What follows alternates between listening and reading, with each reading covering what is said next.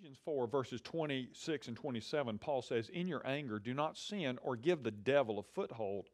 You know, we talked a little bit about that yesterday. You see, God designed us in such a way that in times of intense difficulty, we have a built in moment to, uh, to turn to Him for help. You see, the primary place in your brain that processes strong negative emotions, such as rage and fear, is called the amygdala. And when it's removed from certain animals, well, they become incapable of expressing rage and fear.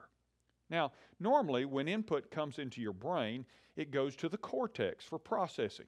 In about 5% of the cases, however, when something extremely emotional happens, it goes to your amygdala.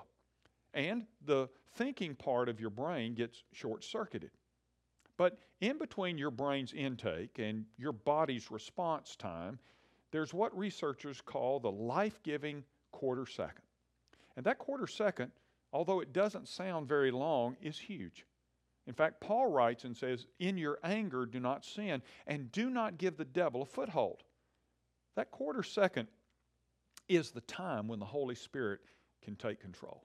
And that's when you choose to give the foothold to either the Holy Spirit or to the enemy.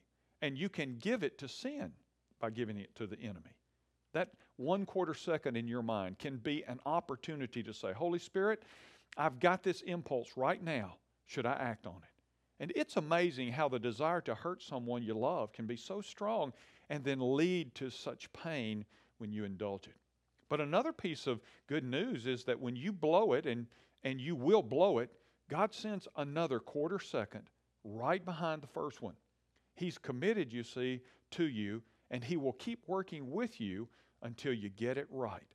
So ask Him today to put a guard over your mind, and while you're at it, a guard over your mouth, and a guard over your heart and emotions.